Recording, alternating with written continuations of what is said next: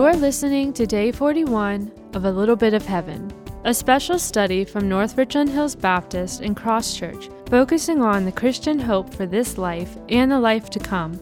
Here's Pastor Scott Mays. Will I be married in heaven? If you're single now, you'll be single then.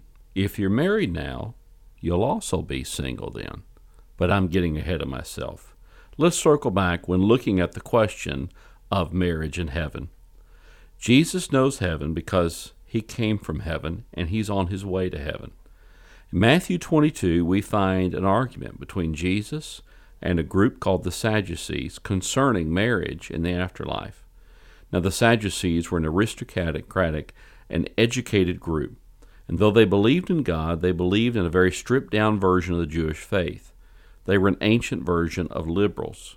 Luke tells us about them in Acts 23. The Sadducees say there's no resurrection, nor angel, nor spirit, but the Pharisees acknowledge them all.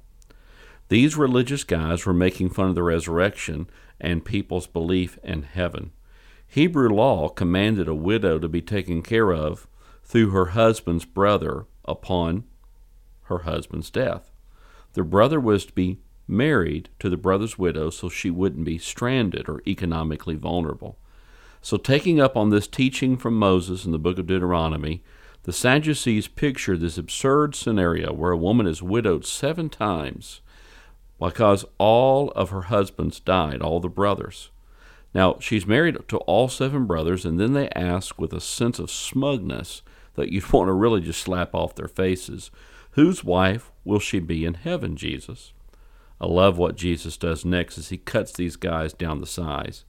He says, beginning in verse 29 of Matthew 22, You are wrong because you know neither the Scriptures nor the power of God. For in the resurrection they neither marry nor are given in marriage, but are like angels in heaven.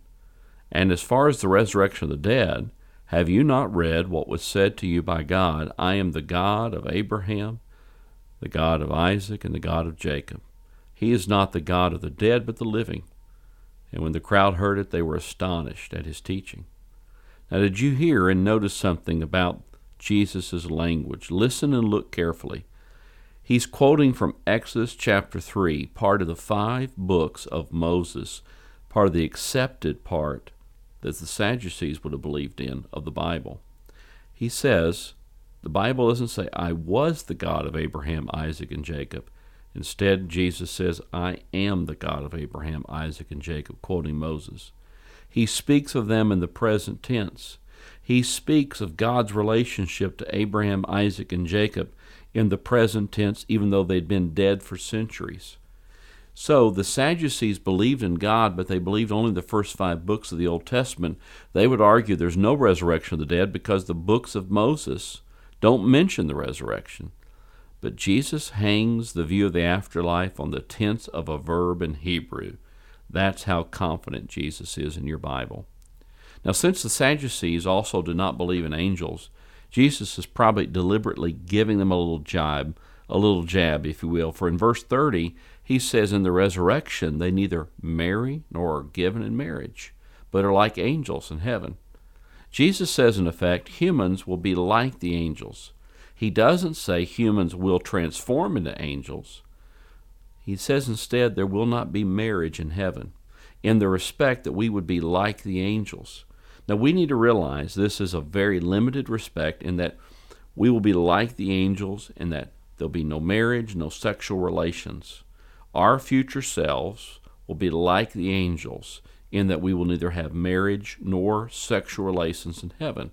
Why no sex? Because sex inside the Bible is only confined to the marriage relationship. So some of you may be disappointed in this. You may ask, Will I know my spouse in heaven? Yes, you will know your spouse in heaven. You'll know your family, your children, your friends, your parents, and your spouse if they are believers in Jesus Christ. How do we know this? Because remember the words of 1 John chapter 3 verse 2. Jesus was recognized after his resurrection, and he is the model for our future resurrection. One day, when you, believer in Jesus Christ, will receive your transformed, upgraded, glorified body in the upgraded new heavens and new earth, Your love for your wife, your love for your husband will not decrease, but your love for them will only increase.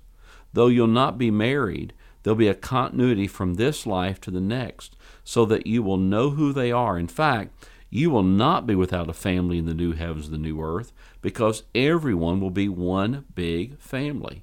To quote from Jesus in Mark chapter 10, verse 29, Truly I say to you, there is no one who has left houses or brothers or sisters or mother or father or children or lands for my sake and for the gospel who will not receive a hundredfold now in this time houses and brothers and sisters and mothers and children and lands with persecution in the age to come in eternal life. Every longing for a human relationship that you've been experienced with frustration here will be fulfilled there. If you don't have a parent you can trust now, you will then. If you don't have a friend you can trust now, you certainly will then. And while no human marriage remains, there is one marriage in heaven. Just because you will not be married in heaven doesn't mean there's no marriage in heaven. In fact, Christ marries his bride, the church. In the most beautiful wedding you'll ever attend, the Bible speaks of marriage in these words A man shall leave his father and mother and hold fast to his wife, the two shall become one flesh. This mystery is profound, and I'm saying that refers to Christ and his church. All marriages today are but a copy and a shadow of this heavenly marriage. Once this marriage begins, all human marriages that have pointed to this beautiful eternal marriage will fade away. The best marriage here on earth cannot replace the marriage on the new earth and the new heavens. They only prepare you for it. I will not lose my best friend Tracy. She will know me and I will know her. We will know our children and we will have every reason to believe that our future resurrected selves will pick up right where we left off with our relationships here on earth. By the way, does your spouse know Jesus Christ? Do you know Jesus Christ? Have you embraced the cross by faith?